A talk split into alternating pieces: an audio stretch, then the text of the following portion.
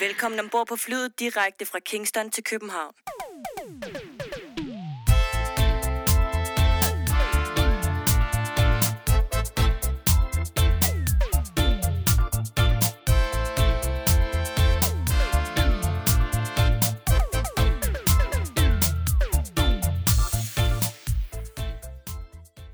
Du har tunet dig ind på podcasten Fra Kingston til København.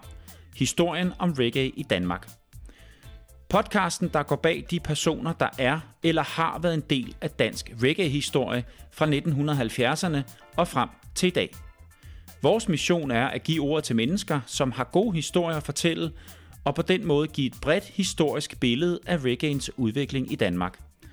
I denne podcast taler vi med musikere, producer, DJ's, selectors og journalister, som har været eller er en del af dansk reggae-historie. Vi er Jørgen Husum og Lars Ruffnick Larsen. Velkommen til.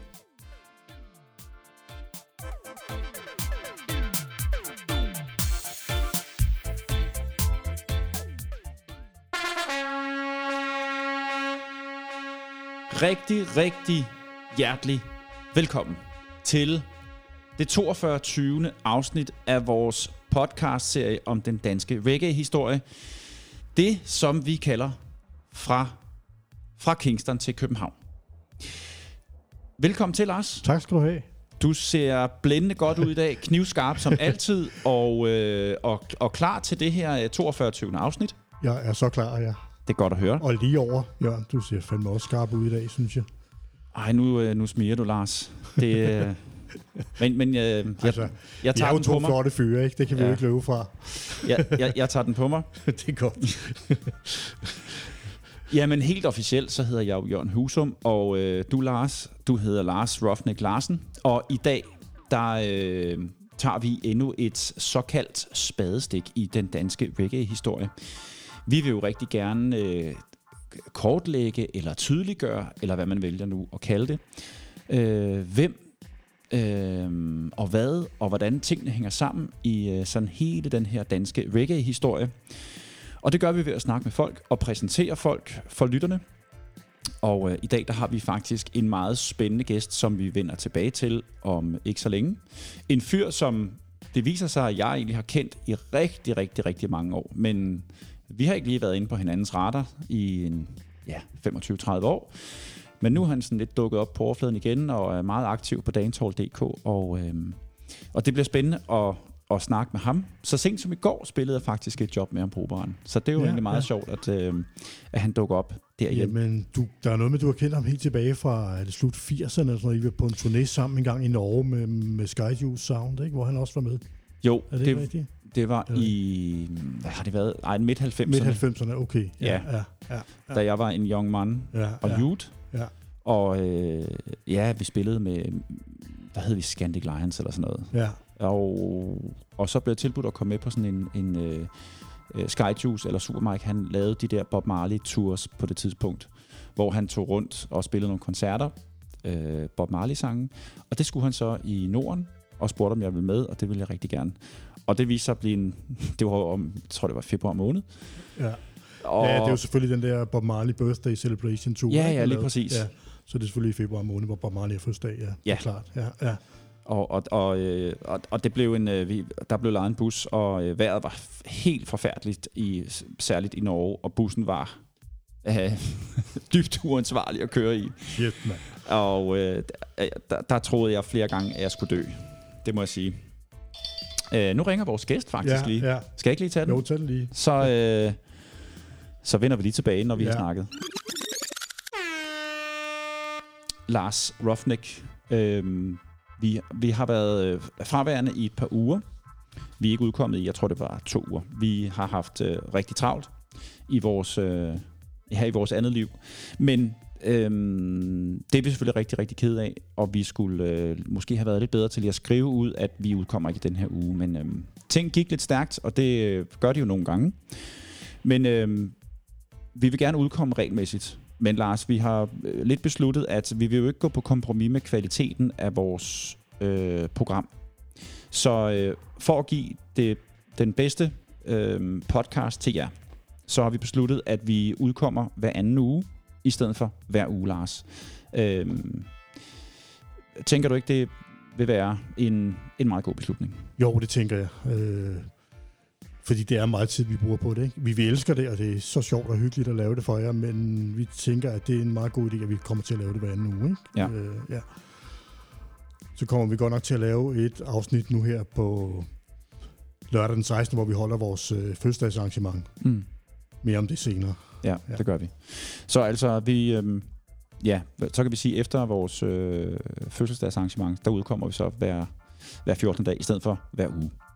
Nemlig. Nu fik vi lige snakket med vores gæst. Han er en lille smule forsinket. Ja. Så giver det også lidt mere tid til at fortælle historier. Ja, men den tur, den var direkte vanvittig. Og som sagt, jeg troede, jeg skulle dø flere gange. Fordi bussen var ved at køre ud over klippekanter og skride, fordi det var pisseglat, og vi kørte på is. Og ikke på særlig gode dæk, eller hvad? Eller sådan, dækkene var også helt uansvarlige at køre med, fandt jeg ud af bagefter. Alt sådan noget. Men det var...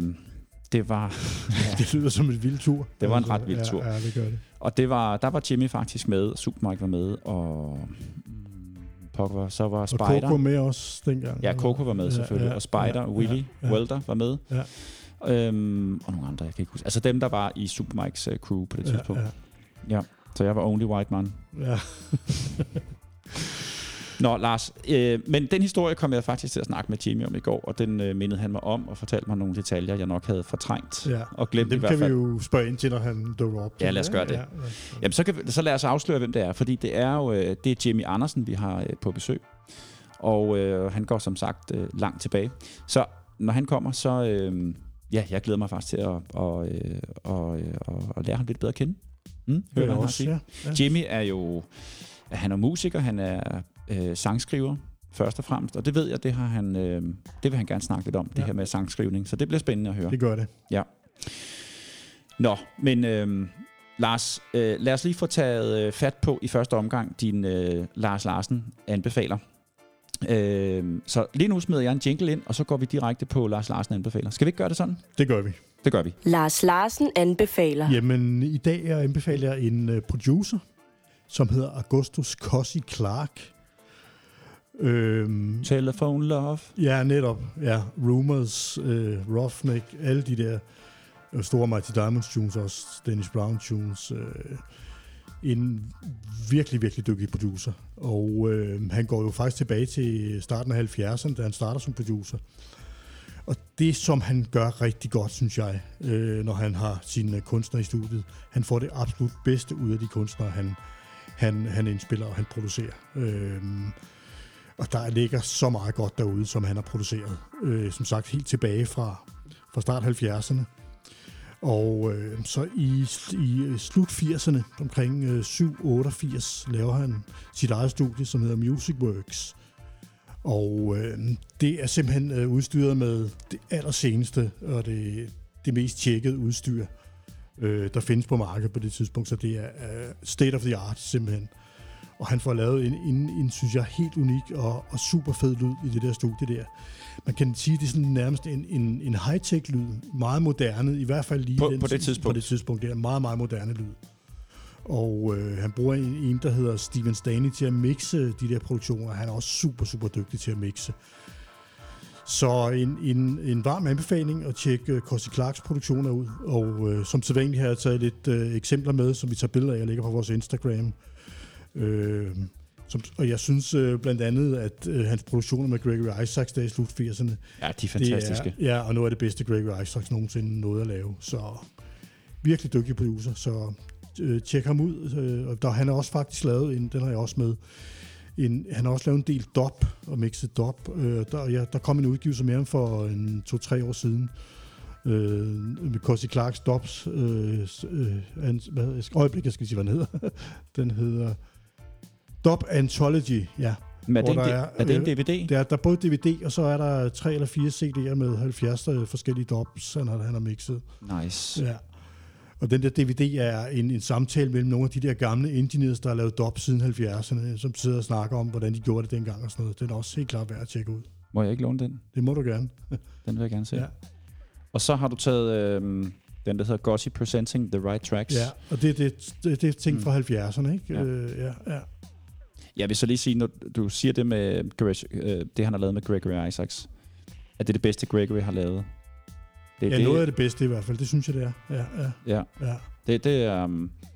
Jeg er sådan set enig med dig, men han har jo lavet meget rigtig, rigtig godt. Ja. Altså også det, han lavede med Steely og Cleavey på et tidspunkt. Kender du de album? Jeg tror, han lavede flere med Steely og Cleavey. Ja.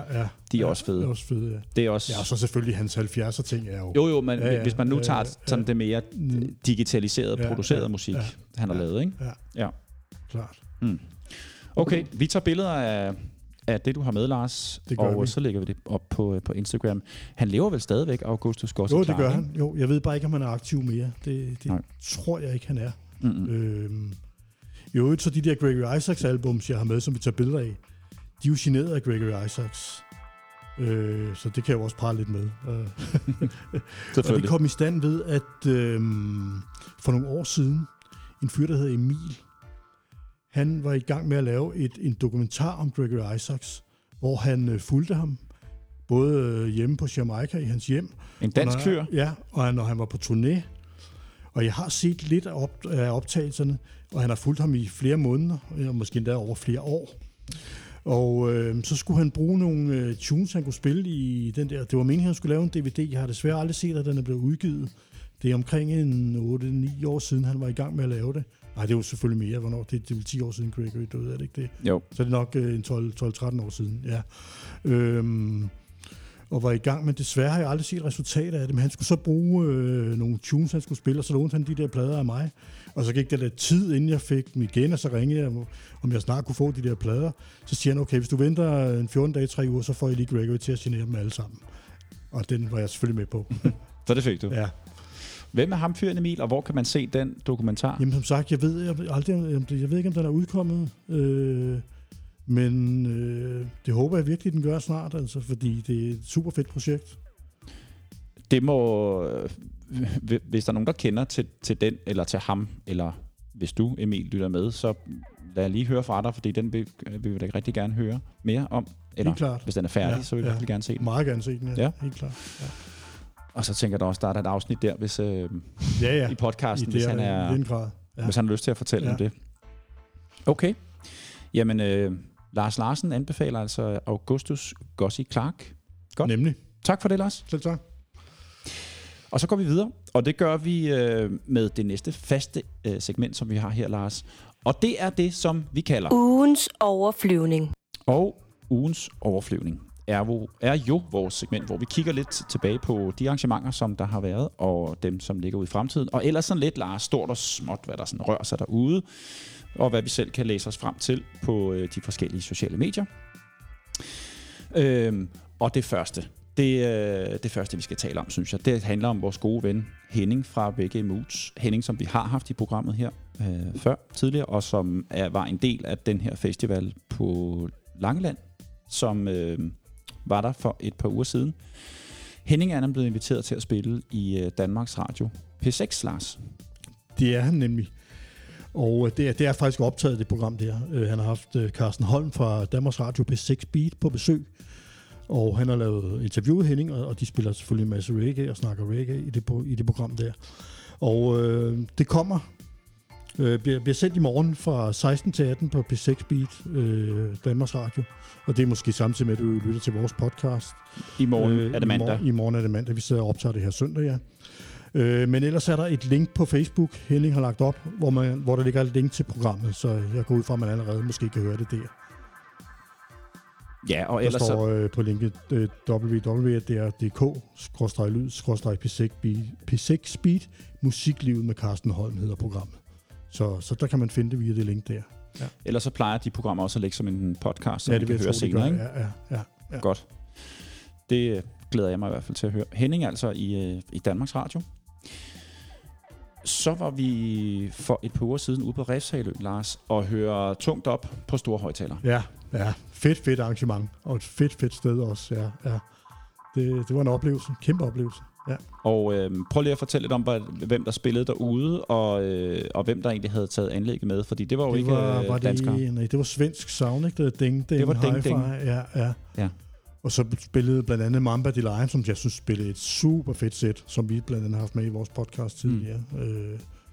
Ja. Og så forskellige andre. Der var også nogle svenske toaster og DJ's indover. Generelt Knas var med. Ja.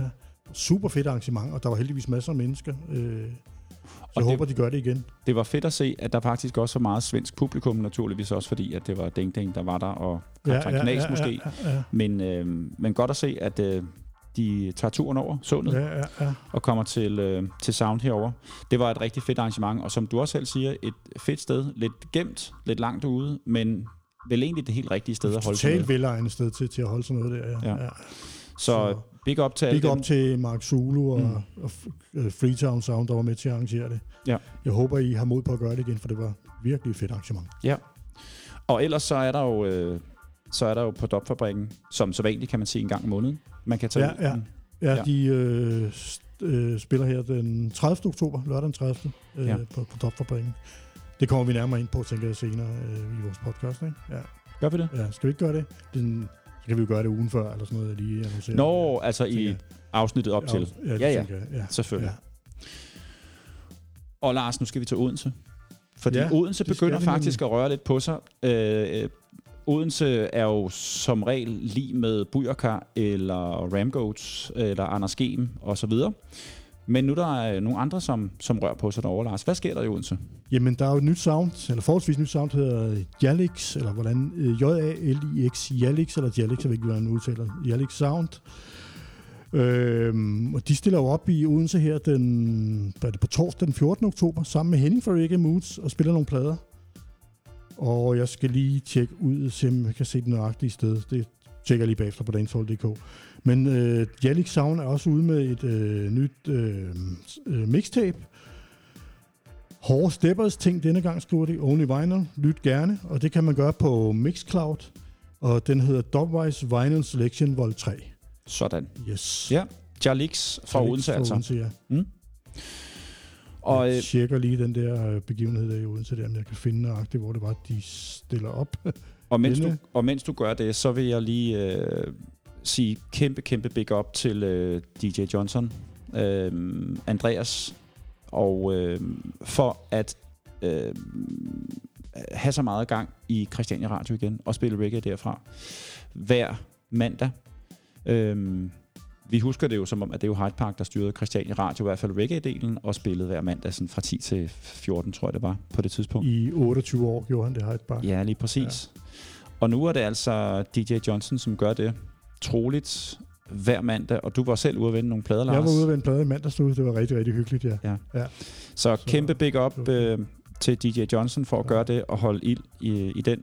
Det er der bestemt brug for. Og jeg fandt lige det der, hvor de spiller i Odense, Jalix Sound og Henning fra Reggae Moods, og det gør de på et sted, der hedder Momentum i Ny Vestergade 18 i Odense, og det gør de på torsdag den 14. oktober kl. 21. Så hvis I er på de kanter, jamen så er det bare at komme afsted. Ja, og hvis I ikke er på de kanter, så er det også bare at komme afsted. Ja.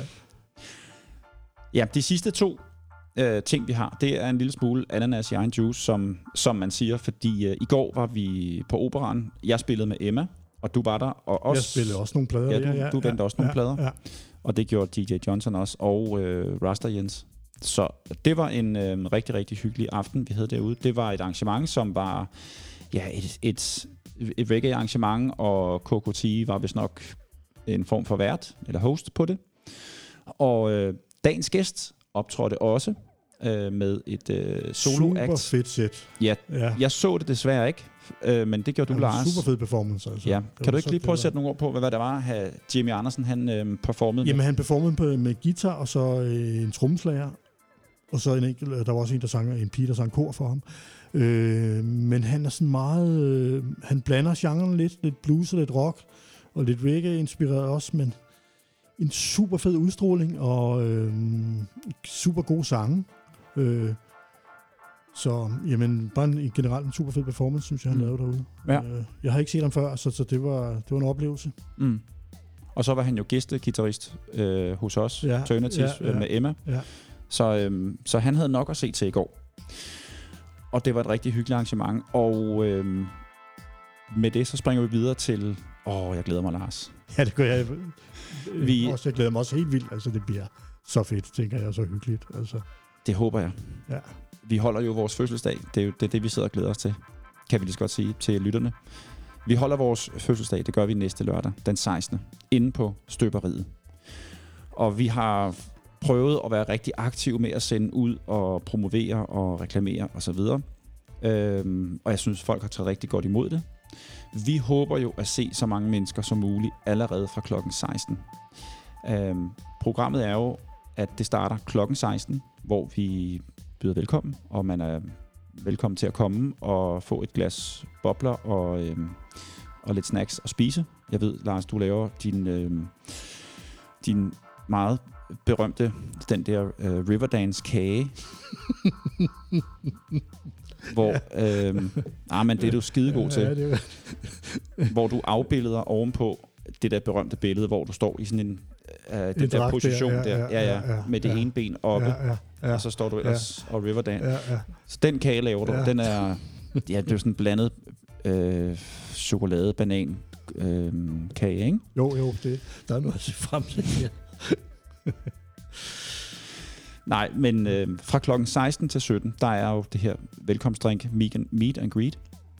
Og klokken 17, der begynder vi vores podcast, vores livestream podcast med 4 gæster. Og det bliver så mellem klokken 17 og klokken 19. Og i den podcast vil vi rigtig gerne have, der er så mange publikum som overhovedet muligt. Det hele kommer til at foregå inde på Støberiet, op på, jeg mener det er 3. sal, i den store sal deroppe. Blågårdsplads nummer 16 er det, ikke? Jo, på Nørrebro. Ja. Og kom ind og vær med som gæst og sid og lyt med. Og man er meget velkommen til som publikum at stille spørgsmål til vores gæster undervejs.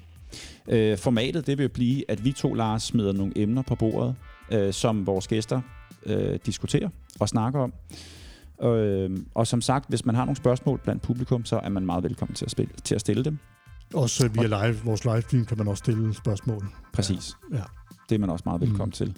Så man kan sige, at formatet bliver lidt anderledes end det, vi gør nu her, hvor det her er mere sådan en præsentation af en gæst. Så er de 4 gæster, vi har, nogle vi allerede har haft i vores podcast. Så det bliver mere nogle emner, vi smider på bordet, som de så skal debattere, ikke? Så, præcis. Ja. Og når det er sagt, så hvis man sidder derude og tænker... Jeg har det perfekte emne, som de her 4 gæster skal snakke om. Så skriv det lige til os inde på vores Instagram. Så tager vi det selvfølgelig med. Skal vi sige, at vores... Ja, du vil til at sige det nu, vores gæster. Ja. Vores 4 gæster, det er Philip K. Fra det gamle Bass & Trouble. Så er det Hyde Park. Kan vi godt kalde legenden Hyde Park, som er med. Ja. Og nu skal jeg til at huske, Lars. Så er det Ole Brockmann. Nemlig. God gamle Ole. Fra Aarhus. Fra Aarhus, ja. Ole, som har Danmarks længst nuværende levende reggae-band Slowdown. Nemlig. Ja, han kommer også. Hvad var det? Det var 3. Hvem er den sidste? Chin. Det er Mr. Chin. Det er det der. Lige præcis. Ja. Tommy, Mr. Chin fra Japaf, kommer også. Så det bliver altså... Ja, gæster med sammenlagt, det ved jeg ikke, 150 års reggae-erfaring. Ja. Så det bliver spændende at høre, hvad de har at sige. Når vi så har haft vores podcast herinde, så fra klokken 19 til 20.30, der spiller Christian Lauritsen og Marnie Sweet Soul Rocking, som man kender fra Mesteren og Lærlingen. Og efter der, så slutter Superpower af med vores gode ven Niklas. Slutter af og spiller ind til klokken, den er 22. Og derfra, så overtager Caribbean Culture Drop ligesom programmet. For det er dem, der lægger lokaler til, og som egentlig står og er arrangør for aftenen.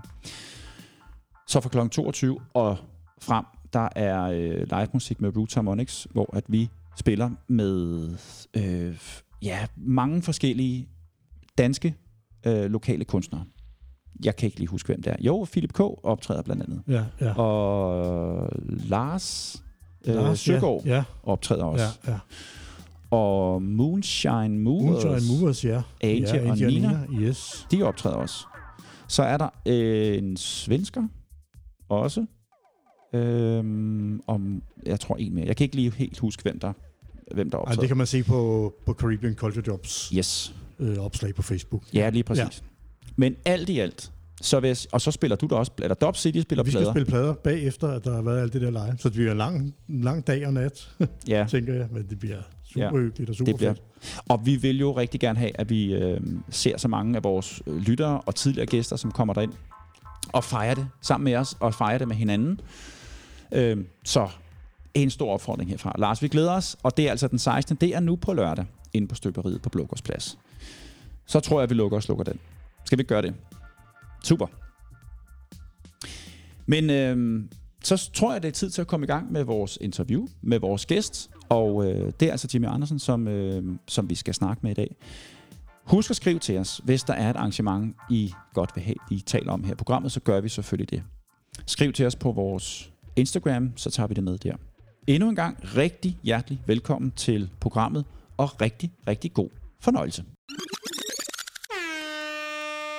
Mine damer og herrer, så har vi fået vores gæst på plads her i køkkenet.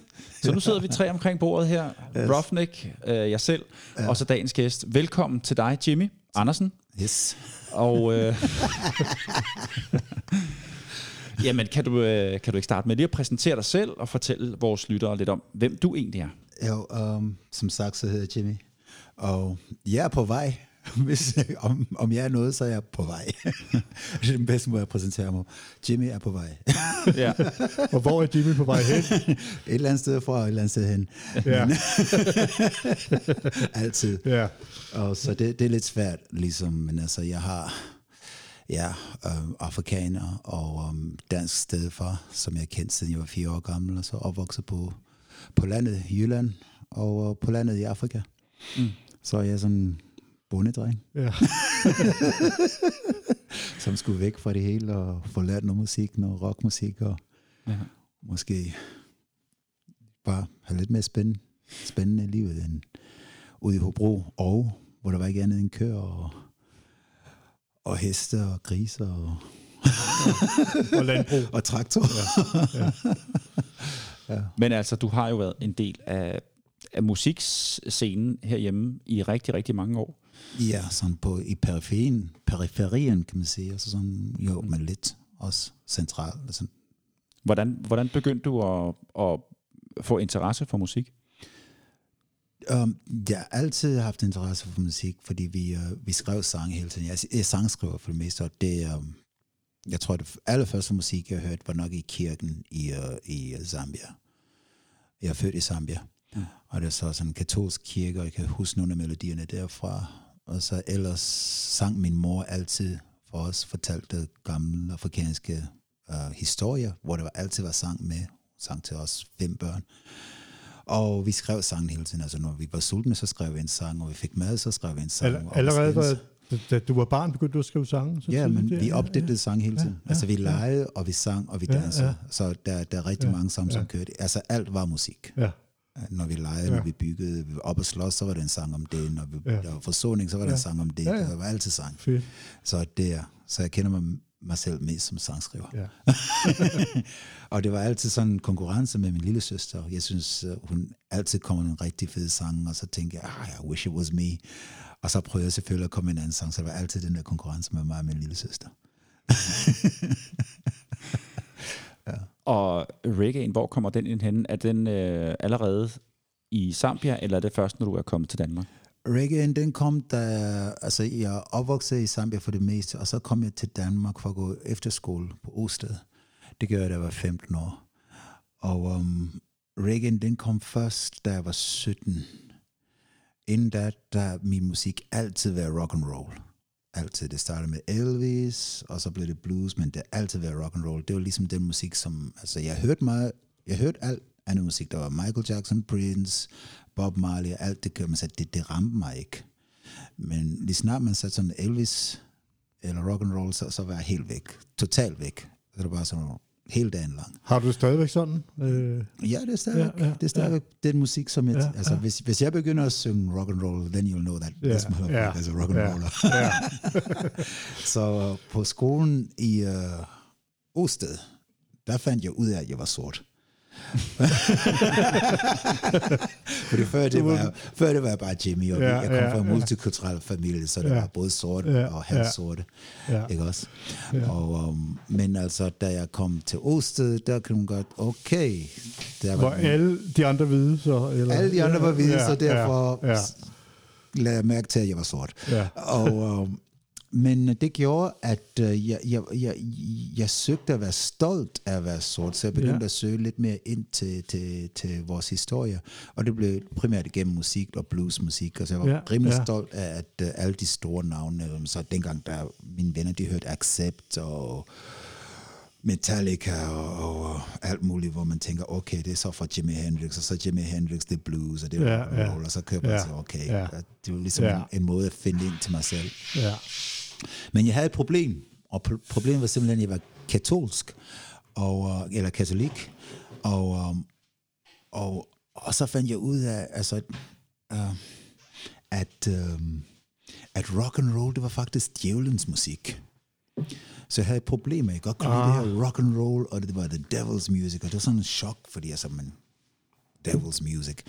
Og jeg kunne ikke forsone de to ting, så jeg havde så et dilemma. Men så var det der, at jeg fandt Bob Marley, som havde en helt anden gud, helt anden slags musik, og samtidig man kom lidt ind i sorte menneskers historie, også opgøret med slaveriet. Så pludselig blev Bob Marley mere relevant, fordi han havde stor betydning for mig. Men så inden da, jeg hørte meget Bob Marley, altså andre hørte Bob Marley, kendte til ham, alt muligt, men det var ikke det, der var fokus, det var rock'n'roll. Men er du så kommet til forsoning med den der, det der konflikt eller dilemma, der er mellem det religiøse og så rock'n'rollen? Altså, nu betyder det ikke så meget, som det gjorde dengang, fordi dengang, der var katolsk tro, det var det eneste tro for mig, ikke også? Så dengang, der betød det virkelig meget. Men nu kan jeg godt se, at det er ikke nødvendigvis på mig, så jeg har ikke noget konflikt. Det er godt. Godt. Nej, fordi det afspejler sig også i den musik, du laver. Den er jo, man kan sige, du blander genrerne rigtig meget, og det så vi jo så sent som i går, ikke? At du hyldede John Lennon i din optræde på operaen, hvor du optrådte akustisk. Nej, du havde en trommeslager med også. Og så man hyldede John Lennon, så han og den genre må betyde meget for dig. Ja, og det er meget, jeg ved ikke, altså, hvor musikken, altså The Beatles, de fik musikken fra USA, og Paul McCartney har sagt, at de hele tiden vil være sorte, altså ligesom den musik, som var fra USA, så altså musikken, den er fri, og jeg synes, mennesker, de skal være lige så fri, som musikken er egentlig. Og selv blues, den har rødder i Afrika, men den har også rødder i Irland. Så det der form med 1, 4, 5, det er sådan en irsk ting også. Og irsk musik, for hillbilly musik også. Så, altså, og så med Elvis, så er der nogen, der siger, Elvis han stjal musik. Hvordan kan man stjæle musik? Altså Elvis kom med noget nyt. Altså der var forskellige stilarter. Chuck Berrys rock'n'roll er anderledes fra Elvis' rock'n'roll og Little Richard's rock'n'roll. Det er alt sammen sådan forskellige spændende historier. Så jeg har ikke nogen grænser. Som du lige sagde før, musik er fri. Ja, musik er fri. Ja, lige nøjagtigt. Mm. Så jeg har altid haft det problem med, at vi skulle ind i en genre. For det er også sikkert derfor, jeg har problemer med at få et slags gennembrud. Det er fordi, jeg sagde, den verden, den eksisterer ikke. At man holder sig til en form og et format, det kan jeg ikke. Nej. Nej, så må man blande kortene lidt, ikke? Ja. Kan du ikke prøve at fortælle os din musiske historie, din musiske rejse fra da du var ung, kommer til København og finder ud af, at musik betyder så meget for dig, og at du i dag sidder som sangskriver, som musiker. Kan du ikke prøve at sætte nogle ord på sådan hele den rejse, du har været igennem? Jamen, det starter med, som sagt, at jeg begynder at fordybe mig i det at være sort. Og så skal man finde nogle what you call it, role models. Og dem fandt jeg så. Men så fordyber jeg så meget, at jeg begynder at skrive sange. Og så begyndte det bare, at alle på efterskolen godt kunne lide musikken. Så det, jeg efterspurgte og kom ned til klinkgangen og spillede og sagde, så blev jeg populær på skolen. Så finder jeg ud af, okay, det fortsætter bare med. Hvor gammel er du der? Der er jeg 15-16. Mm. Men så opdager jeg, at vi er ved at udrydde regnskoven. Og før jeg kom til Danmark, der vidste jeg ikke, at vi kunne destroy the planet. Det hed ikke i Afrika. Og så jeg så op til Vesten, jeg skulle komme til Danmark og finde alle løsninger til Afrikas fattigdom her i Danmark, og det eneste, jeg så op til Vesten. Men så fandt jeg ud af, at man var i gang med alt det her forurening, og så er det som om, that fell down, og så fandt jeg Bob Marley. Og så blev det bare stærkere. Og så blev det bare sådan til der, hvor jeg tænker, okay, nu har jeg ikke mere overskud til at blive ved at blive det her system. Så jeg gik ud af skolen, og tog, så fandt jeg ville egentlig til Jamaica, allerede som 16-årig. Min storsøster siger, at der er meget farligt på Jamaica, you're gonna die, everything, and jeg havde ikke penge til. Og så fandt jeg ud af, at der var sorte mennesker i England, også Rasta. Og så sagde jeg, okay, now I know what I'm gonna do. Get the fuck out of school, go to England. Det gjorde jeg så. Så du tog til England allerede der, som 16-årig? Nej, som 18-årig. Som 18-årig, okay. Jeg prøvede som 17-årig, men jeg kunne ikke mine forældre ville ikke, sign me out of school, okay. Så jeg var nødt til selv til at være myndig. Okay. Og lige snart, på min første dag, så kom jeg op til... Ja, jeg kom op på kontoret på skolen, og så vidste de godt, så nu er du 18, jo. Yeah. Skal du ud af skolen nu? Jo. Yeah. Så de ventede på, at jeg skulle lige underskole, yeah. Så farvel. De vidste godt. Yeah. Så han er på vej. Og så tog jeg til England, og jeg havde ingenting. Jeg ankom til London med omkring 5 pund i lommen, på lommen, og jeg havde min guitar, og jeg sov på togstationen første nat. Det var simpelthen bare spil på gaden fra starten af. Ind i det dybe vand fra starten af. Okay, så du kastede simpelthen ud i det med 5 pund på lommen, og så bare ud og spille på gaden? Ja, men det var sådan noget med at sige, det her, this is Babylon, this is Zion, og så, won't you help to sing redemption songs? Og så yes, Bob, I'll help you sing redemption songs, og sådan var det. Så jeg tog afsted. Og så næste nat skulle jeg til at lægge mig ned til at sove på stationen igen, men så var der en mand, som lagde mærke til mig, og så spurgte, what are you doing here, boy? Og spurgte lidt ind til mig. Så no, you can't do that. You look very adventurous, so come. So it was a Rasta man. He took me to his place and introduced me to other Rasta people. So that's how I got into Rasta. I went there and Rasta took me in, and then they showed me how to play reggae. I said, you play music? I play music. I said, what do you play? I said, reggae. And they play a song. And I'll play a song and say, that's not reggae, man, that's country music. So they took the guitar from me and say, hey, if you play like this. Yeah. I was country boy in the frontliners in Brixton. So he took the guitar and says, nah, man, you feel sustained. And when you sustain after that, you lick it sharp. If you hold it back and then go forward, that's reggae. And then I got reggae. So I community band, some of the country boy in the frontliners. De kunne godt lide min sang, og de kunne godt lide... min stemme, and they said, why, just a little Bob Marley this, whatever, so it blew. I don't know, they liked me, they took me, they taught me everything. Det var heldigt, du mødte ham så på togstationen. Ja, det var heldigt. Men det var også det, jeg troede på. At det nok skulle gå. Hvad var egentlig formålet for dig med at tage til England på den måde, du gjorde? Altså helt uden penge, helt uden plan, helt uden noget som helst. Du var 18 år, hvad ville du gerne opnå med det? Det var simpelthen troen. Altså Rasta, det betød rigtig, rigtig meget for mig, lige snart jeg fandt Rasta. For som sagt, så var jeg meget forvirret med det der med det katolske, og troen, den er altid været stærk. Og så Bob Marley, det var okay Bob, alt hvad han sagde. Og så jeg troede på det, og jeg troede, at alt ville gå godt, og jeg skulle bare ud til andre Rasta og finde dem, og så skulle jeg bare i gang. Det er sådan, det foregik. Og hvor lang tid endte du så med at være i England? Første omgang var 2 måneder, og så kom jeg lige til Danmark for at sige farvel, og så tog jeg tilbage og var der 2 år. Og så har jeg været frem og tilbage. Og så da jeg kom tilbage til Danmark, var det allerede 91, det omkring Golfkrigen, der kom jeg tilbage med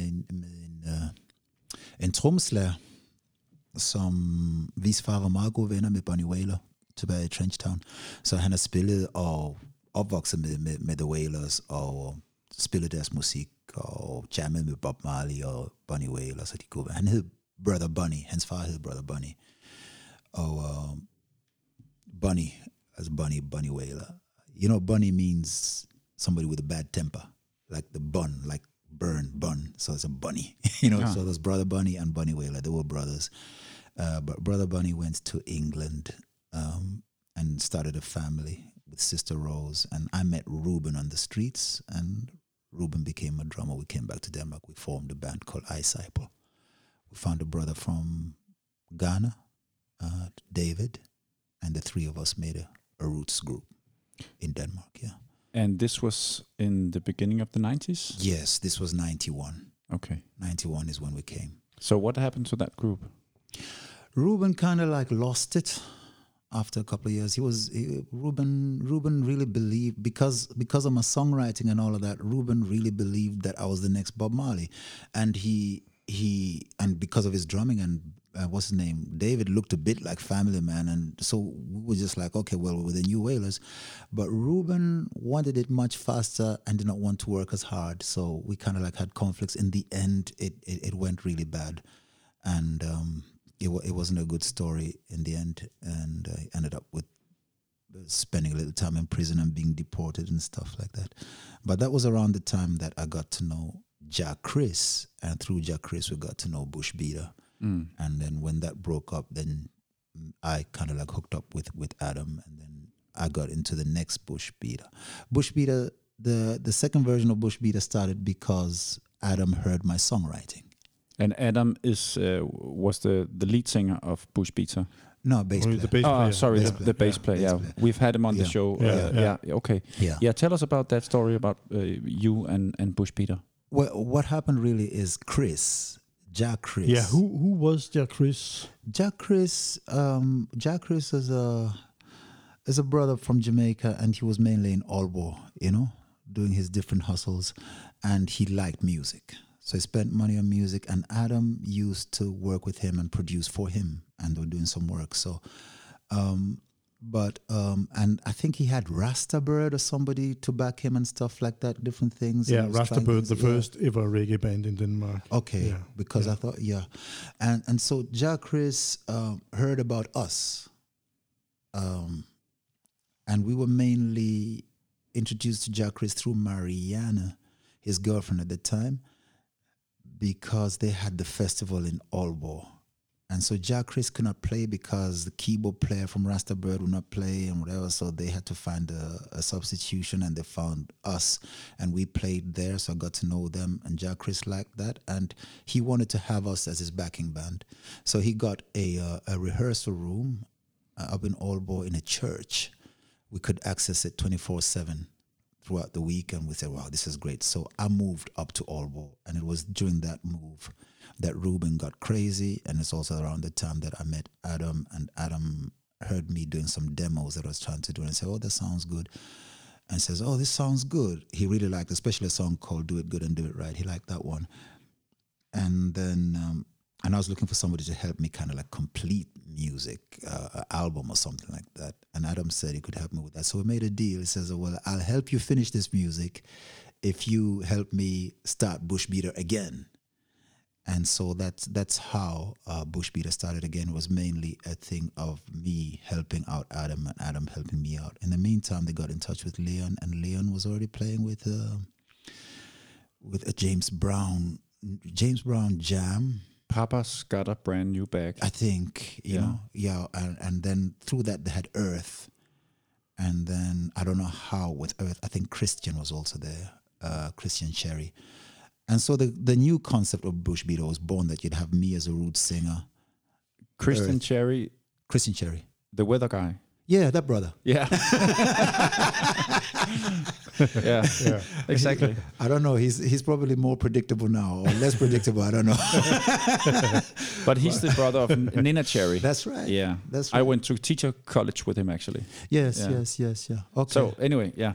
Continue. And so then that was that concept, and again it was the songwriting that was central. So we went for that concept, which was mainly Adam and Leon's architecture in terms of music, but also a good place for me to showcase my songwriting, and a lot of discipline too, compared to the other band I had. Discipline for me more like not being the leader and being part of a unit, because in Ice Apple I was I was the emperor. Yeah. So with all my mistakes and flaws, but with Bush Beater there was a little bit of disciplining. How long did that last? Jesus, that was so sad. I think we only lasted to about 94, 96. I mean, we tried real hard. I mean, I went to Africa, got myself into some trouble, and they saved my ass, sent some money and got me back out of Africa. And then we worked hard. I mean, made some demos, and I think we got some interest from a record company. But around that time, to my knowledge, I think either Christian Cherry or Earth got tired of the type of music or whatever. I'm not sure what the problem was. I was quite happy with Bush Beater in terms of like, I just wanted to have my songs out there. I would have really, so. But once that fell through, which I'm not really sure. I mean, I spoke to Earth the other day when we had a festival in Moon, and his version was that I left the group because I got tired of the music. I'm so okay, well, that never. I mean, I'd always want to record. That's my thing. I always want to write and record. If I could live in a factory and record all the time, I'd do it all the time. Yeah. Yeah, so 94, I think, is when that started. Yeah. And this was all going on still in Aalborg, right? Yes. Or did you move to Copenhagen by then? No, we were always in Aalborg. Mm, okay. Yeah, it was Aarhus Aalborg, but Aalborg was the headquarters. Yeah. And in the mid 90s, this is also where this story from Norway is happening.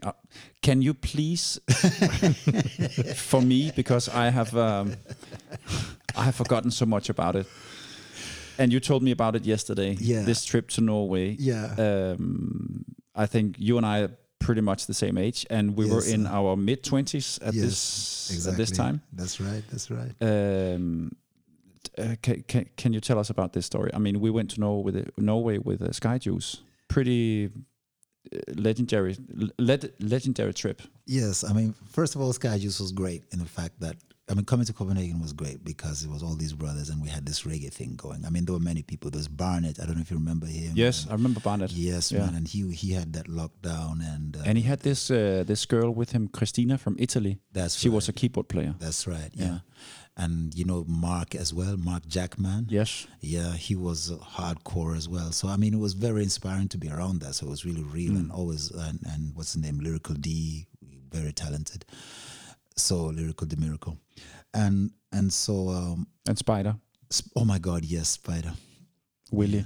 Yeah, many people really, and it was a nice gathering. Really, it was like wow, okay, Jamaica is happening in Copenhagen, and so I mean, just the level that Super Mike was working at, it made you feel like oh, stuff can happen. And then we were on tour all of a sudden. So wow, for real, okay, and that was good. It was the Bob Marley thing. And I think Lyrics had his own thing going on. He was in Malmö at that time, and he had a group called Poco Loco. He was part of a rap type of around Ace of Base type of times, and I think he had to do a video shoot or something like that, so he couldn't do the Norway leg of the tour, and that's where they got you. And we almost died. End of story. Actually, we're dead. We just don't know it yet. Kind of like yeah. Incredible how we survived this. Yeah. Yeah. And that's just. Who was the driver? Remember? Yeah, that's a funny story actually, because the driver was named Jørgen. I don't know where Super Mike got him from, but he was the driver. He was a very nice guy. Yeah. Obviously, he couldn't help that the bus was in the state that it was. No. Poor condition. Yeah. Very dangerous. Yeah. Probably not legal in any way. But he didn't look. But he got you through safely. Yeah, he got us through safely. Yeah. I mean, I was clutching both the Bible and the Quran. Yeah. It's like, no, I'm telling you, man, we're up in the mountains and it's like some narrow roads and ice and snow. Ice and snow and fucking trucks coming from the other side. Mm. Yeah, all of, and it's you know, swirling. It's not straight road. It's in the mountains. So it's like, I'm thinking, damn, okay. I'm thinking the next truck is going to push us over the edge. Yeah. He was sitting like to my left, and he was not at the back, and he was literally sitting like a frozen chicken, just like this. While he, but we were all freezing, like we were freezing. Yeah, it was cold. Yeah, yeah. You know, and I was just looking at Super Mike, and I was like, really, dude, like really. And he just had this. He had this same song. Him and Poco, they had this. Life goes on. Life goes on. Life goes on.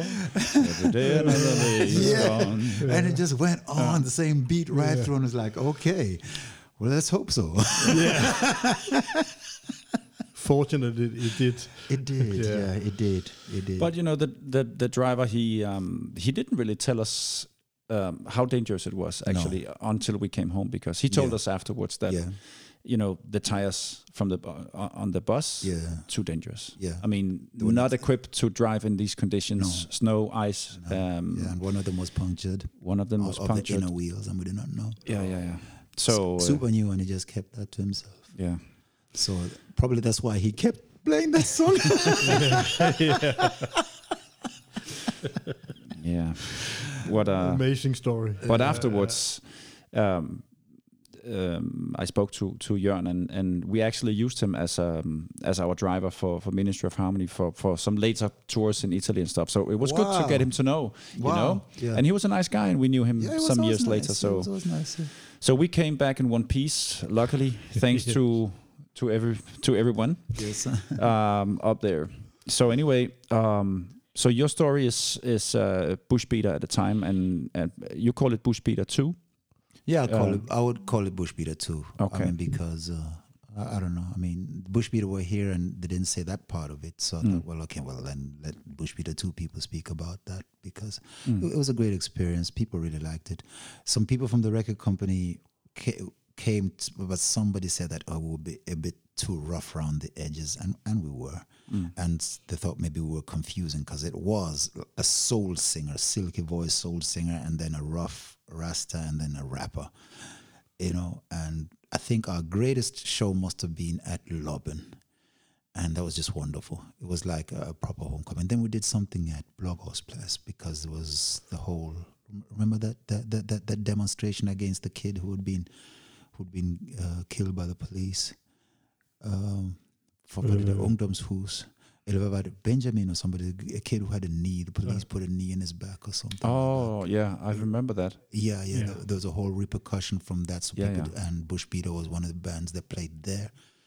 And so we had a couple of really good, really great shows in Fælledparken. And that's where Jadil says that that's where he saw us the first time. Okay. Yeah. Now, Jimmy, you are a songwriter. Yeah. Okay, tell us about how do you write your songs? How do you write your lyrics? It's very different from song to song. Some songs take longer time. Some songs you go with a specific goal, like I want to make a pop song, or some songs you say I want this song to have this effect on people, because you can see people are going through stuff, so you want to be there for them. So you choose your words carefully, because now you're working like a doctor. You're saying, okay, there's so much fear in the world, so let me construct a song that goes this way.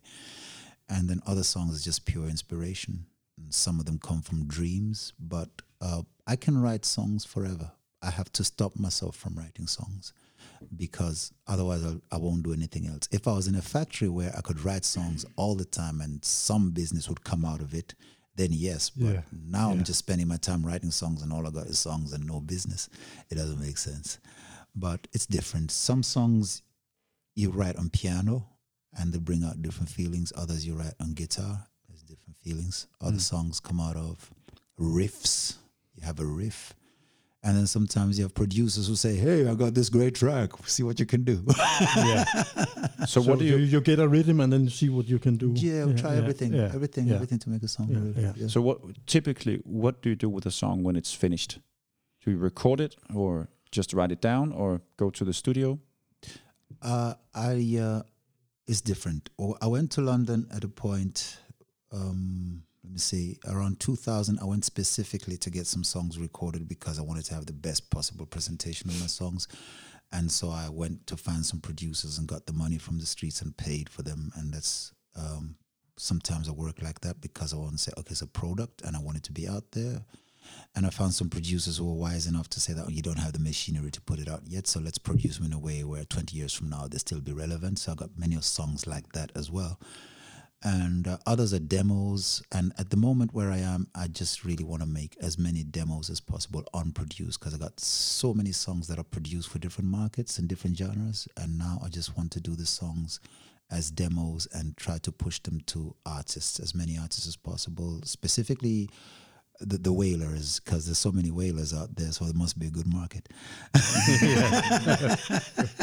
So I'd like to gather all the wailers based on some good songs, you know. And obviously I'm more into the publishing side of business, more into that's the smart thing to do. I met in London Delroy Washington, who was a right-hand man to Bob Marley from 1971 till 79, and again, through Rasta, they sent me to him and say, you're a good youth, you write good songs. Well, there's a brother there, he used to work with Bob, go check him out. And the first time I met Delroy told me about the entire story of the Wailers. We sat down for about 7 hours, where Delroy told me a lot of things which I don't share with people, but a lot of stuff, inside stuff from the Wailers and that. And then he advised me and said, go for the publishing side, write songs, record as much as possible, and just make sure that you don't focus on being a band, don't focus on being a star, because that's the downside of the business. The upside is always the publishing, so try to record as much as possible, own it, and then find ways to get that either sung by other people, get it onto movies, or create a story that's interesting, because that's your pension, that's your future. So that's basically my focus, is to write songs and then have a catalog, build a catalog. Yeah. Mm. I would like to play one of your songs now, actually. Yeah. Yeah. It's a song called Cosmic Freedom. Yeah. Yeah. Can you say a few words about that song? Oh, that one is a demo, and that's where I am now. I want to make as many demos, and the main thing about this stuff is that I'm playing all the instruments, and you will notice there's not even a single drum roll in that one. That's because that's the first version, and then later I would lay the drum rolls in a different track after, because I'm afraid that if I play the drums I can't come back into the rhythm.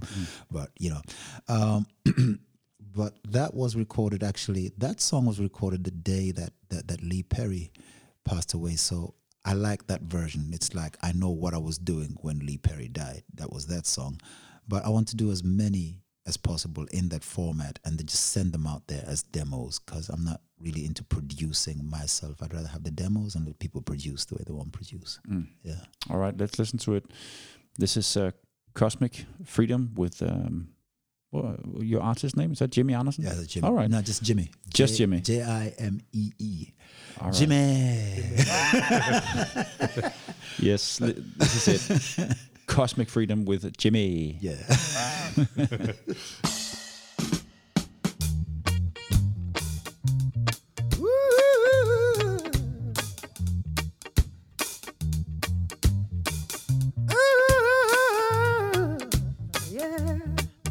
I reserve the right to be a cynic. Dark glasses, they block out the litter. Seasons also drop the gimmick. If Humpty Dumpty had a heavy shell, he would have dropped right down to the bottom of the well. Goes to show that you never can tell, so tell that preacher to go to hell. And treat me to the joys of reason, the liberty of life, some call it treason. They say little children make up the kingdom, and they're clapping their hands in cosmic freedom. Clapping their hands in cosmic freedom. Every day they're clapping their hands in cosmic freedom, and they get their way. So, clapping my hands, clapping my hands. I'm clapping my hands, I'm clapping my hands, I'm clapping my hands in cosmic freedom. Nobody cares where shit goes, as long as it doesn't hang around. Nobody cares what a fool knows, they just wait for his money to make that sound. Cinderella, she lost her slipper. My denim jeans, they lose the zipper. God knows it's true, I would marry a stripper. And into the joys of life I dipper. So treat me to the joys of reason. The liberty of life, some call it treason. They say little children make up the kingdom. And they're clapping their hands in cosmic freedom. Clapping their hands in cosmic freedom. Cause I got to be free, yeah. Clapping my hands in cosmic freedom. Tell the wicked to let me be. I'm clapping my hands, clapping my hands, clapping my hands, clapping my hands, clapping my hands in cosmic freedom. Oh, yeah, yeah, yeah, yeah. Woo.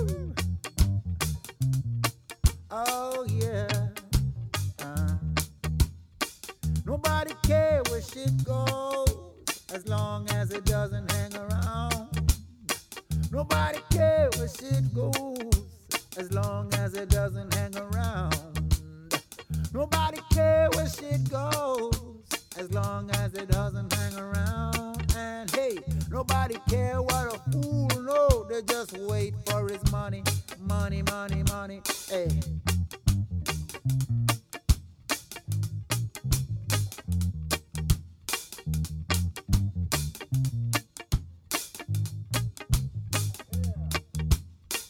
Humpty Dumpty, Cinderella, ooh, I'm a lucky fella.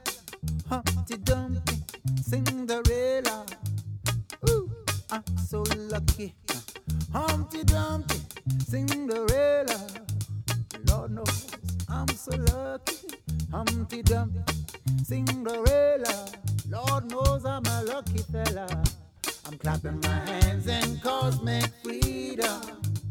All my life I'm clapping, I clapping my hands in cosmic freedom. And I change everywhere I go. Clapping my hands, Lord. Clapping my hands. Thank you. Thank you. Thank you. Clapping my hands in cosmic freedom. It's so cosmic and free. Clapping my hands in cosmic freedom. Yeah, yeah, yeah, yeah. I'm clapping. Oh, oh, oh, I'm clapping my hands, mama clapping, clapping. I'm clapping my hands, clapping my hands in cosmic freedom. You can clap your hands. Her fik vi Cosmic Freedom med Jimmy og sindssygt fedt nummer, en demoversion, men jeg kunne ikke undgå at høre. Sådan mid-70s Wailers i yes, det her. Yes. Er det bevidst? Det er bevidst, noget jeg stræber efter. Ja. Altså, det er sådan... Dengang jeg hørte Bob Marley på efterskolen, der var det i hvert fald Burning. Mm. Det album, det var sådan Burning.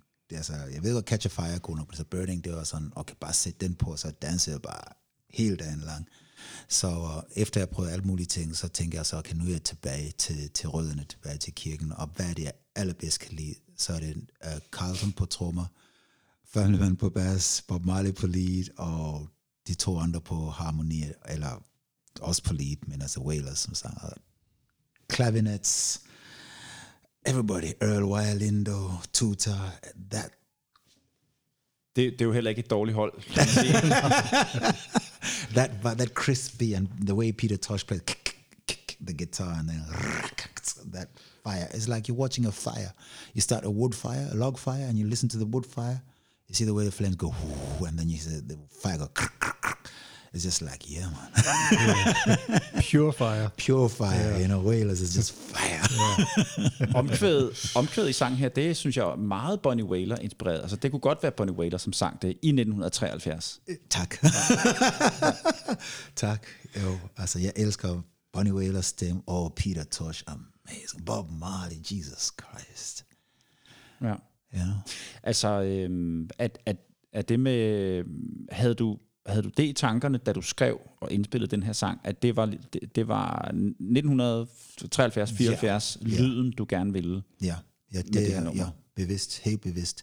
Og det er ligesom jeg sagde før, så når jeg skriver sangen, så nogle gange så vælger jeg, okay, bare blive inspireret, eller give andre plads til ligesom, hvad inspirerer mig, og så at det sidste, at udgiverne af sangen, så bliver noget, som de måske har lagt lidt feeling til, eller det ene eller det andet, har haft indflydelse på. Altså det er altid åbent for mig, så nogle gange så husker jeg, okay, det her det er min religion. Jeg er Rasta, og jeg har Haile Selassie, og jeg har Wailers, og på en eller anden måde, så vil jeg lige markere, at sådan er jeg, og det er mig. Det her, det er mine dreadlocks, det er min rød, guld og gul farve, og så synes jeg bare, at jeg skulle lave noget musik, som var fundamentalt traditionel, at det som førte mig til musikken til at starte med. Altså. Hvad betyder det religiøse i musikken for dig? Det betyder alt, fordi altså, når jeg tror på Gud, så tror jeg på, at alle mennesker er skabt i hans billede, så derfor skal jeg respektere alle mennesker. Og jeg synes, mennesker, de er meget spændende. Altså, man ved aldrig, hvad de kan finde på, men altså også er det positive ting. Og mest er det jo positive ting. Jeg synes bare, man bliver hele tiden overrasket af sådan nogle ting, som kommer fra folk. Også da vi var på scenen, ikke? Og så kigger jeg lige på Kojo og kigger på dig. Altså sådan nogle ting, det er ligesom, okay, it's life. Everybody is strange and funny.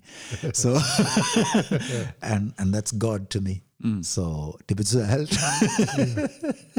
Det spirituelle i det. Ja, det er simpelthen. Altså, vi er dem, vi er, og when we get together, we create something. Yeah, that's the whole point. Yeah. Good point. Yeah.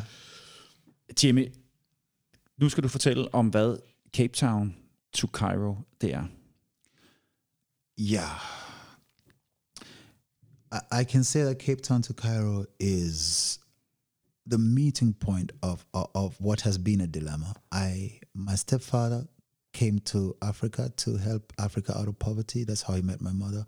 So I always grew up as a Danida child with Danida projects across Africa. And so when I came to go to school here, it was because I should get educated and then be part of the solution in Africa. And then along the way, I became Rasta. And so that wasn't too popular because my parents are like, what you going to use that? How is that going to help Africa? I'm playing guitar and singing this music. But they did not go through racism. They did not go through looking what we went through because we came to Denmark as kids. So they didn't need Bob Marley or Rastafari, but we needed it as kids. And so I took it up. It was necessary. Otherwise, I'd have gone crazy. But at the same time, there's always the duty of like, you've got to make this music live up to what you'd have done if you'd become a lawyer or a farmer or something that can be used for something practical in Africa. And now, after looking for meaning and coming to Frontløb and Chaos Pilots and everything and all of that, I managed to build my own way of making my music relevant to African projects. And so the whole idea is to go to Africa and to fulfill what my parents wanted for Africa through music, but also through meeting with people. So the whole idea is to walk from Cape to Cairo. But it wasn't meant to be a walk. What happened was that I was in London and I really wanted to be in touch with what was going on in Africa because in London I was making a lot of money on the streets. I could make up to £700 a week just playing on the streets. And I was thinking, this money needs to help somehow in Africa. So I wanted to be in touch with what was happening on the ground in Africa. Couldn't do it with my parents because they're not really interested in helping me from the time I left school. They're like, okay, you're gone Rasta. So, can't use you. So I couldn't use them in my plans either. But I thought, okay, now that we have internet, let me get in touch with all the universities in Africa and see if I can get some information from them and see if I can be in touch with Africans and then we can work out projects and I can be here and I could be sending money home to Africa and we just fix this thing like how Bob Marley says, right? And I tried that, but the universities, all they sent me was a lot of emails back with different papers and whatever. I never got in touch with any kids on the ground, you know. So I realized that for me to do anything in Africa, I'd have to go to Africa. But I didn't have the money. I did not know I could make money in Africa the way I was making money in England. So I thought to myself, what do I do? That's when the whole idea of a sponsored walk came. That if you walk and you're sponsored, then you can have money and then you could play music and then you can talk with Africans from Cape Town to Cairo and we could have a solution. And so that's still the program. A lot of things have been learning, but Africa is still poor and poorer So it's not a thing that was once a dream. It still is the mission. It still is the focus. So at some point in the future, you are going to do the walk from Cape Town to Cairo. Yeah, I mean, continue. Go back and start again, because I walked already 1,000 kilometers, and it was fantastic. Mm. It was actually fantastic. So what you're doing, you are walking the streets and with your guitar and singing your songs and meeting people. Oh, yeah, but you don't do it at the same time, because that's impossible. Yeah. Of course, you have to. Yeah, you have to stay. I can tell you when you walk, your mind changes so much that even if you're walking and somebody stops you along the way and says, "What are you walking for?" you really don't want to tell them, because you're too fucking tired. It's like, what? It's a different world. So you need to change from being the walker to being the entertainer. Yeah. But I was walking for water rights when it started then, and it was a hit. The farmers. They're the people I was mainly afraid of. I was like, my whole idea was like South Africa, white farmers, it's going to be trouble. But actually, they were the biggest support, because I was walking for water, and they were like, wow, that's the smartest thing I've ever heard, water rights, because they knew there was going to be a water problem. So I quickly got a network of farms who would phone each other and say that, hey, there's this brother who's walking and singing Elvis and Bob Marley. He's a good singer, but he's walking for water rights. So I walked 1,000 kilometers with perfect coordination between farmers and people who own backpackers, hotels. I lived the life. It was good. But we also got in touch with people in the ghetto. So we got contacts, rich side, white side, colored side, Indian side, ghetto side. We've got them all. We've got contacts in about 20 towns. Yeah. So, nice. But then my mother died and I had to stop, and then I came back here. And then every time I've been planning to go back, it's been a problem. And last I was planning to do was this August, and then South Africa went back into COVID again. Yeah. And so I should have been in Africa now, but the whole COVID thing was like, okay, so. I don't know now. I'm just planning and trying to do as much networking as possible, and hopefully I can go back again. I don't know what the COVID situation is in South Africa. So how far did you reach? Where you're going to start again? And I'll start all over again. You start all over again? Yeah, because it was a struggle from the beginning. It was just that I didn't want to give up. But the way that I forced myself to walk the 1,000 kilometers, I had to, because there was some rumors that were saying that I wasn't even in Africa and I was using it as a scam to make money and this and that and whatever. So this story kind of like broke just like a week before I was supposed to walk. And so it meant that I didn't even have the sponsored shoes that I needed to walk. And so I thought to myself, look, if you give up now, everybody who's saying that you're fake is going to say, well, you see, there you go. So I thought to myself, whether I'm prepared or not, now I'm in Africa and it's taken me so long to get here. Let me just start walking. So I started walking barefoot. I walked from Cape Town to Observatory barefoot. That was the longest walk, because man, your shoes is a good thing, you know what I'm saying? Especially in a street with a lot of glass and bottles and shit like that. So I got some video of me walking, choosing where to put my foot. But the people who knew I was genuine, they were there for me. But it became a mess. It became like I overstayed my visa, and I thought to myself, well, okay, now that I've overstayed, so let me just do this anyway. At least let me just walk. So I was there for 2 years struggling to walk and that kind of 2 years? Yeah, 2 years. Yeah. Stopping in places, 6 months here. Yeah. Getting advice from people, because the guy would say to me that, look, great idea, noble idea. You're up in the clouds, man. Nobody's going to listen to you, because nobody needs a hero who just comes and says, hey, here I am from Denmark, Rastaman. I'm going to solve South Africa's problems. They're like, fuck off. Spend some time with us, get to know us and work with us. Then, then you're real. Yeah. So that's what happened. Yeah. Yeah. Now, Jimmy, getting back to your music, I would like to play your next song. Yes, sir. The tune that is called "What Type of Love Song." Yeah, and later in the program, you are going to perform live. Yes, right here. Yeah, one of your songs. Yes. So, Lars, I think det er første gang vi har en live performance. Det er det. Så det glæder vi os meget til. Rigtig meget til, ja, det gør vi. Men Jimmy, lige nu, så må du egentlig gerne præsentere, hvad det er for en sang, vi skal høre. What type of love song? What type of love song can I sing for my baby?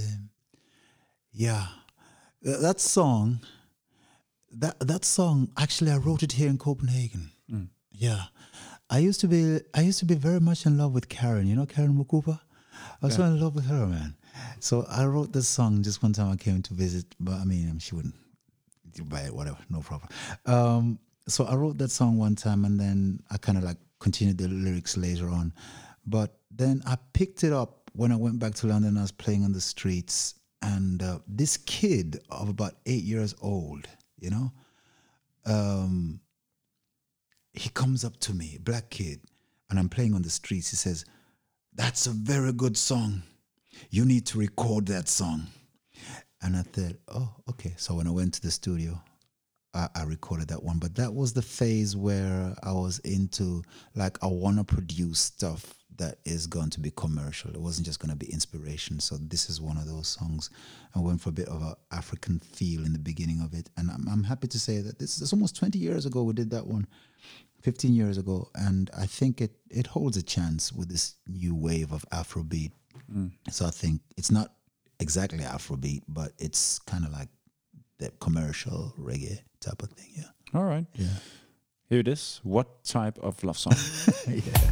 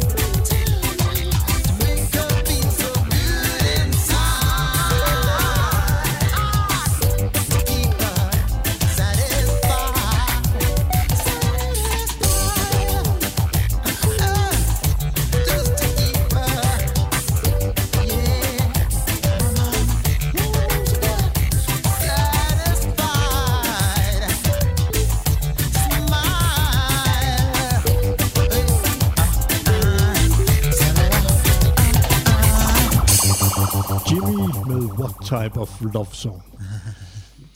And Jimmy, I would like to know if you have published any of your music, and where we can find your music and listen to it. It's yes and no, because I've kind of like published it because I kind of like want to kind of like have a public evidence that it's mine more than just the coda.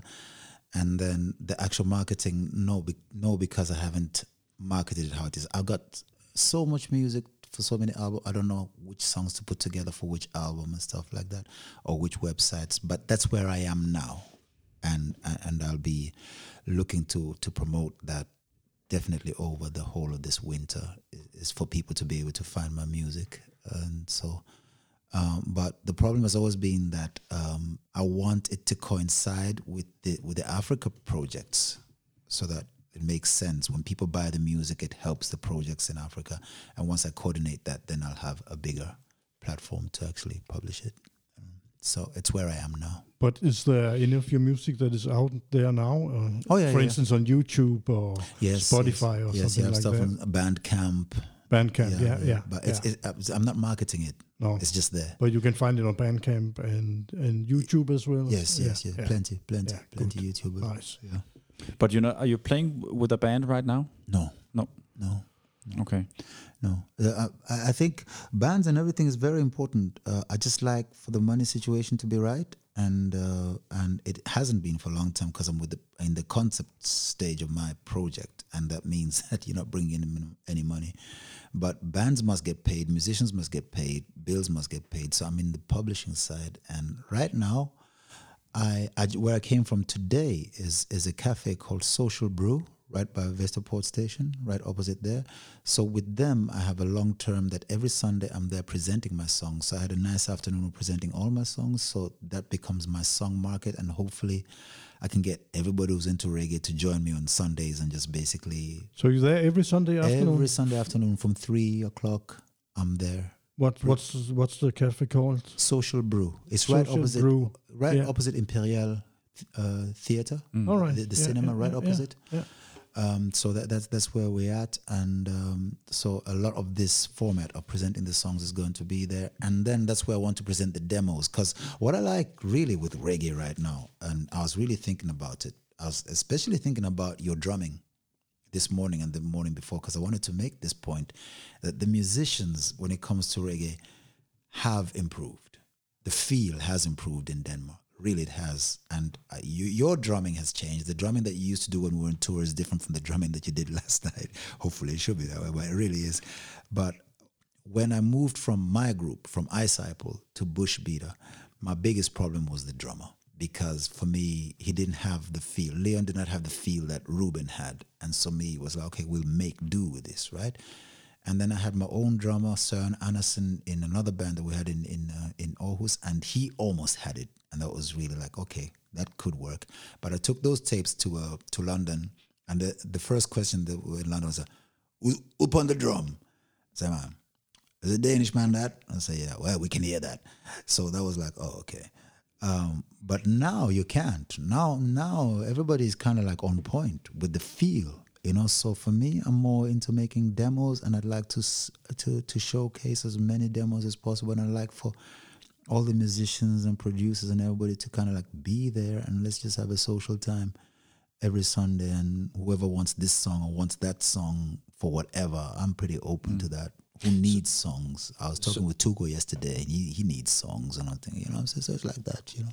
So in this cafe, it's you and your guitar, basically. Yeah, me and my guitar presenting my songs and projects, hopefully, and people can join me, you know, and stuff like that. So that's also going to be part of the marketing for the song. So I want to promote myself as a songwriter more than an artist. All right. Yeah. So, Jimmy, talking about you and your guitar, and you know, you're going to perform a song for us. Yes, and let's get right to it. Yeah. So, this is one of your songs. Yes. That you're going to play. Yeah. We don't know which song it is, but take it away. And this is for the first time, Lars, in our podcast. A live performance, yeah. A live performance. Yes. Looking very much forward to it. Forward. Yeah. Forward to it. Fast forward. Yeah. Fire. Yeah. Okay. Yeah, this song is called God's Personal Superstar, and it's dedicated to or dedicated to Lee Perry, but it's for each one of us. Everybody is God's personal superstar, but it's for Lee Perry, really. Especially, I mean, I decided it was for him after he transitioned, and when I listened to the lyrics, I said, it's perfect for as a tribute to Lee Perry, really, you know. So.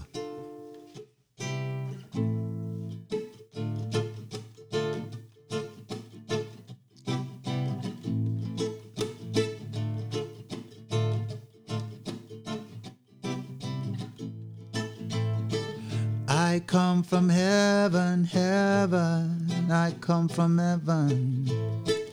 I come from heaven, I come from heaven. Yeah, we come from heaven, we come from heaven. We come from heaven, come from heaven, yeah. In heaven, everyone is cool. We all obey the golden rule, yeah, yeah.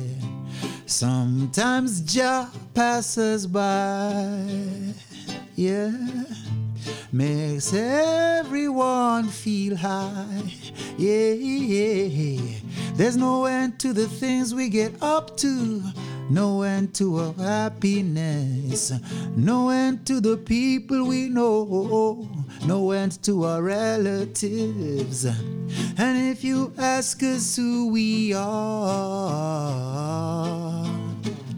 yes, if you ask us who we are, we're God's personal superstars.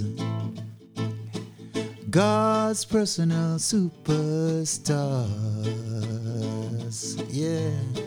Welcome to heaven, welcome to sit right down.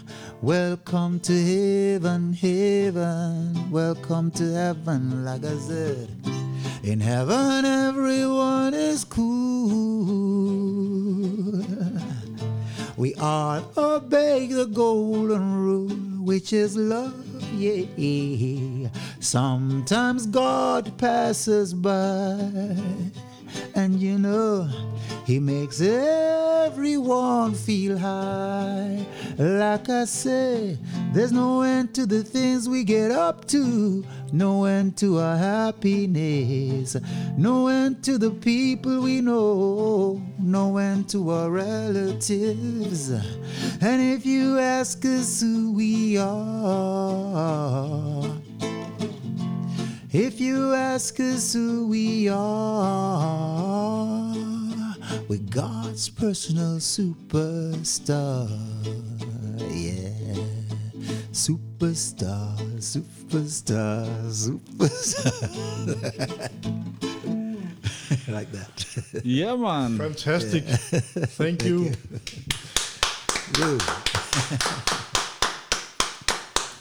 Thank you so much, Jimmy. Thank you. Thank One you, of man. Your newer songs dedicated to Lee Perry. Lee Perry, yeah. That's for him. You have some very, very catchy chorus in your songs. I've noticed that.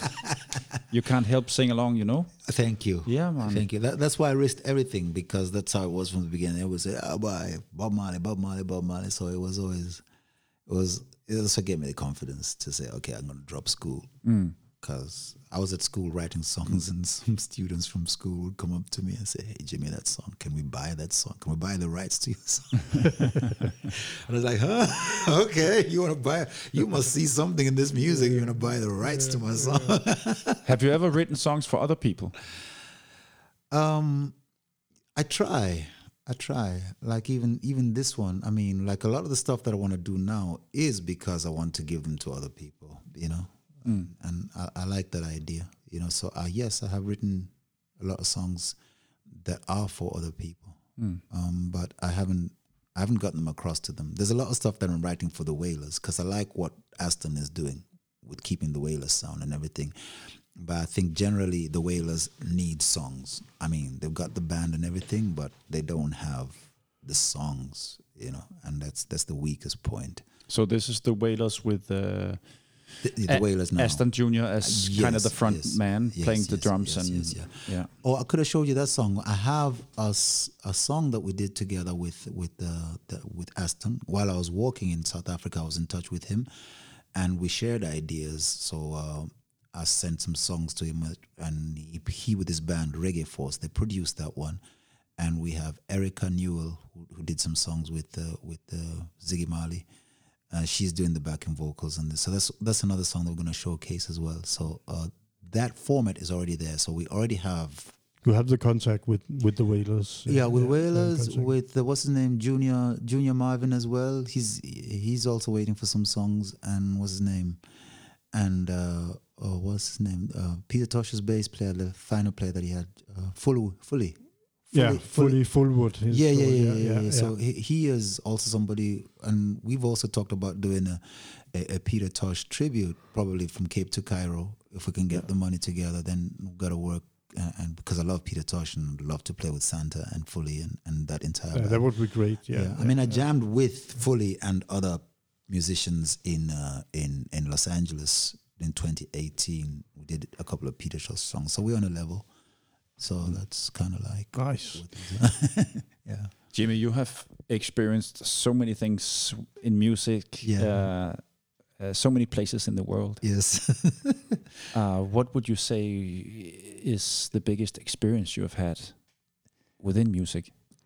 Within music, I'll tell you. I'll be honest with you. It was a Lee Perry concert in Barcelona, and it was crazy. It really was crazy. I believe I got into the show because I had this huge joint, this big spliff. You know, I got this movie that I'm making, this big 2-meter-long joint. And so I was standing outside the Apollo, and this Norwegian girl saw it, and she says, "I like your joint. And what you doing here? You're going to see the show?" I said, "Well, I was just hoping to see the band before." And she says, "Well, okay, I'll pay for you." So I got in. And this big joint, and obviously I go stand, and I got this huge joint, and Lee Perry comes on, and the first thing he sees is the joint, so he got a video, I can find it for you, he's got this lighter that he puts to my big joint, right? And I was like, okay, so me and Lee Perry, we got this connection, right?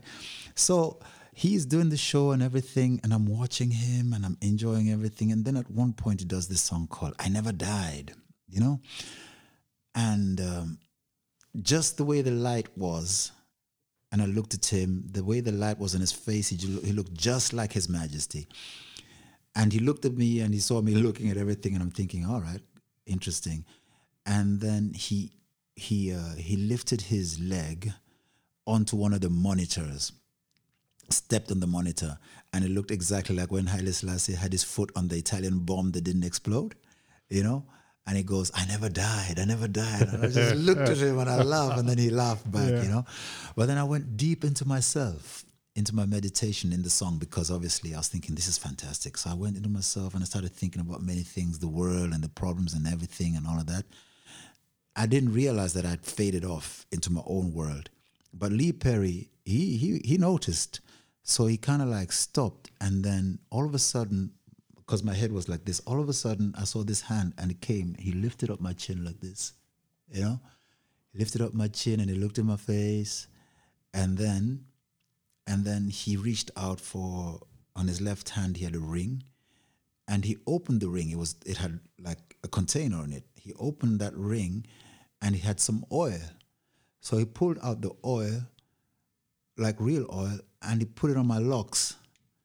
And he basically rubbed my locks, my dreadlocks, with the oil, you know? So he basically I was like, wow, okay? So I was like, so that was my greatest. Fantastic experience. Yeah. So I can tell people that I was anointed by Lee Perry. Yeah, not many people can say that. No. But I'll tell you a funny story about how life is really funny. So I was like excited, and there was this American guy in Barcelona who was into dubstep and was a producer, like total cynic from New York, you know? And I tell him that story, you know? And he was not impressed. I was like, well, Lee Perry, he's a madman. And it just shut the whole story right down. And I was like, okay, well, that's life, really, isn't it? For me, I was like, I'm totally... So he's telling me Lee Perry did not know what he was doing when he anointed me, so I shouldn't take it for more value than what it was. But for me, it was like, damn, you're crazy, man. Yeah. But that's life for you. You know what I'm saying? It's like, within reggae music, you have all manners of attitudes. Yeah. That's interesting. Og Jimmy, et spørgsmål i den modsatte ende, kan man sige. Hvad er så din største skuffelse inden for musik? Oh my god, sorry, I know people are going to hate me for this, but it was Chronix. Okay. It was a Chronix show in Gråhal, and there had just been a terror attack somewhere, I can't remember. And I said to myself, I need a reggae show. And so Chronix was coming on. I said, great, Chronix, the new roots. I hadn't really been so much into him, and I was like, great. So I got there, and the warm-up was Maccabee, and that was great, right? Mm. Maccabee, the lyrics, everything, I was like, this is great. So now I'm looking forward to what? To the Chronix one, because I'm thinking, this is the warm-up, this is great, right?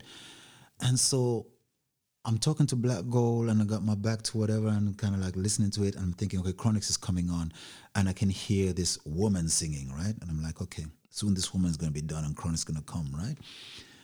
And this stuff just goes on. And then I look up and I realize that, but that's Chronix, you know? And at that moment, to be honest with you, I was in such turmoil about terror and everything that my idea was that I needed something strong like Bob Marley or Peter Tosh or something to lift me out of this pain that I was feeling about the world, and to me the voice with Chronix, it just was not strong enough, and I just felt it's the only time I've ever walked away from a show. I just said to myself, this is not doing it for me, so good night. So I went home. Where was this? Gråhal? Yeah. I think Super was part of it too. Super Mike. It was one of the last times I saw Super Mike doing something. It must have been 2017, 16 or something like that. Yeah. Was it that time at Krutønden where there was this shooting at Krutønden? No, that was in 15, I think, 2000. No. It was not the terror attack was not in Denmark. Ah, okay. No. Okay. It was somewhere else. I can't remember what it was. But I just needed a strong reggae voice. And in my mind, I was thinking, this would have been fantastic if it was Peter Tosh. Even Ziggy, because I love Ziggy so much, you know, that would have lifted up my spirits, you know. Yeah. What is your biggest dream? My biggest dream really is the same as Bob Marley would say, that you really want mankind to come together, you know, really. It's... because we are wonderful and we're magical, and my biggest dream is for people to really understand the socioeconomic paradigm that we want to promote from Cape Town to Cairo, that because people need to be treated right, and we all need to share the resources of the planet, you know, and really, and I really don't care for... People are free to be what they want to be, so we don't judge people in that way. But I think people have a right to the wealth of the world. That's your right. You shouldn't have to suffer. You shouldn't even have to work for it. You know what I'm saying? It's like, work for what? Why work for something that you already own? You know, I mean, we are the owners. If God is the owner and we're made in this image, then we are landlords with him. So really what we need to do is to pay rent to each other. I owe you rent, you owe me rent. We all, that's the understanding, and based on that you can make an economic system that, okay, we owe each other rent. Let's work it out that way. Then we'll say, okay, well, how do we pay rent without paying each other rent, and how does it work, and where do we get the money for that? That's the paradigm I'm working with. So that's the dream, really, something practical like that. Yeah. And to stop cutting down the trees and clean the oceans, get rid of the plastic, and stop killing the trees in the Amazon, you know, from Ama to Amazon. Amafele to Amazon. They should fucking keep away from Amafele. You know what I'm talking about? Yeah, man, we need to kind of like be rougher than the Indians in the Amazon and just get our bows and arrows. And hey, I can tell you a funny story. I don't know if you know what happened. One time I was connected to Christiania TV, and there was a time when they were beginning to have the machines in Amafele. and some of the crew had gone there and they got rid of the guy who was hanging from the machine, and the police came and moved away the people. And I was watching this on a live feed, and then just at the point when they said, okay, now we're going to start the machine, when they start driving that old dirt mover, I turned off because I was like, okay, I can't watch this. This is too crazy, like it's heartbreaking. And so I called into the TV station later on to say, hvad så Jøster, hvad skete der? Altså, hvordan gik resten af demoen, eller hvad kan man kalde det, når sådan nogle kriminelle går i gang med noget, de ikke burde gøre. So he says to me, oh, the machine died. Det gik bare i stå. Det var bare sådan noget, altså, jeg følte mig sådan totalt magtløs. Og så tænkte jeg, jeg kan ikke se på det her. Og så bagefter så ringede jeg, og så altså, et eller andet karma gjorde bare, at de var de kunne ikke, altså den dag kunne de ikke arbejde videre, fordi maskinen gik bare, simpelthen bare i stå. And for me, that was a sign. I was like, okay, we can do this. We can stop all the machines just from wanting to stop them. So if we want it enough, we can do it. So, yeah. That's how I feel it. Please leave it alone. Exactly. Yeah. Exactly. Mm-hmm. So, Jimmy, we have reached the end for this program. Great. Yeah. I want to wish you good luck to all your projects, yes, especially the Cape Town to Cairo. Yes, and I'm thinking when you're good on your way, yes, then we'll call you and you'll do a small reportage from your trip. Well, so we'll have you on the on the show when you are on the road. On the road. Yeah. That'd be cool. Yeah. But what I can tell you on that is that the way South Africans are and the potential that we have in South Africa, what will probably happen is that we'll have you all with all your bands coming, playing along some of the concerts there and having some fun and really enjoying life. And yes, you can see a different Africa from the one that's been marketed to you because the brothers there, they know what they're doing, especially the wine farmers, they're for survival and they put on some great shows on the wine estates. So it's more like, I'm thinking we need to plan a way to get all the Danish crew on a tour with me in Africa. Then I can say to my parents, you see, guitars can change Africa. But yeah. Det var simpelthen, hvad vi nåede den her omgang. Yeah. Tusind tak, Jimmy, fordi du havde lyst til at være med i dag og komme forbi. Det har været utrolig spændende at høre din historie. Yeah. I kan som sædvanligt følge os inde på Instagram fra Kingston til København og også på Facebook. Husk, vi udkommer med et nyt afsnit hver anden mandag, og det gør vi på Apple Podcast, Spotify, Google og på vores hjemmeside fra Kingston til kbh.dk.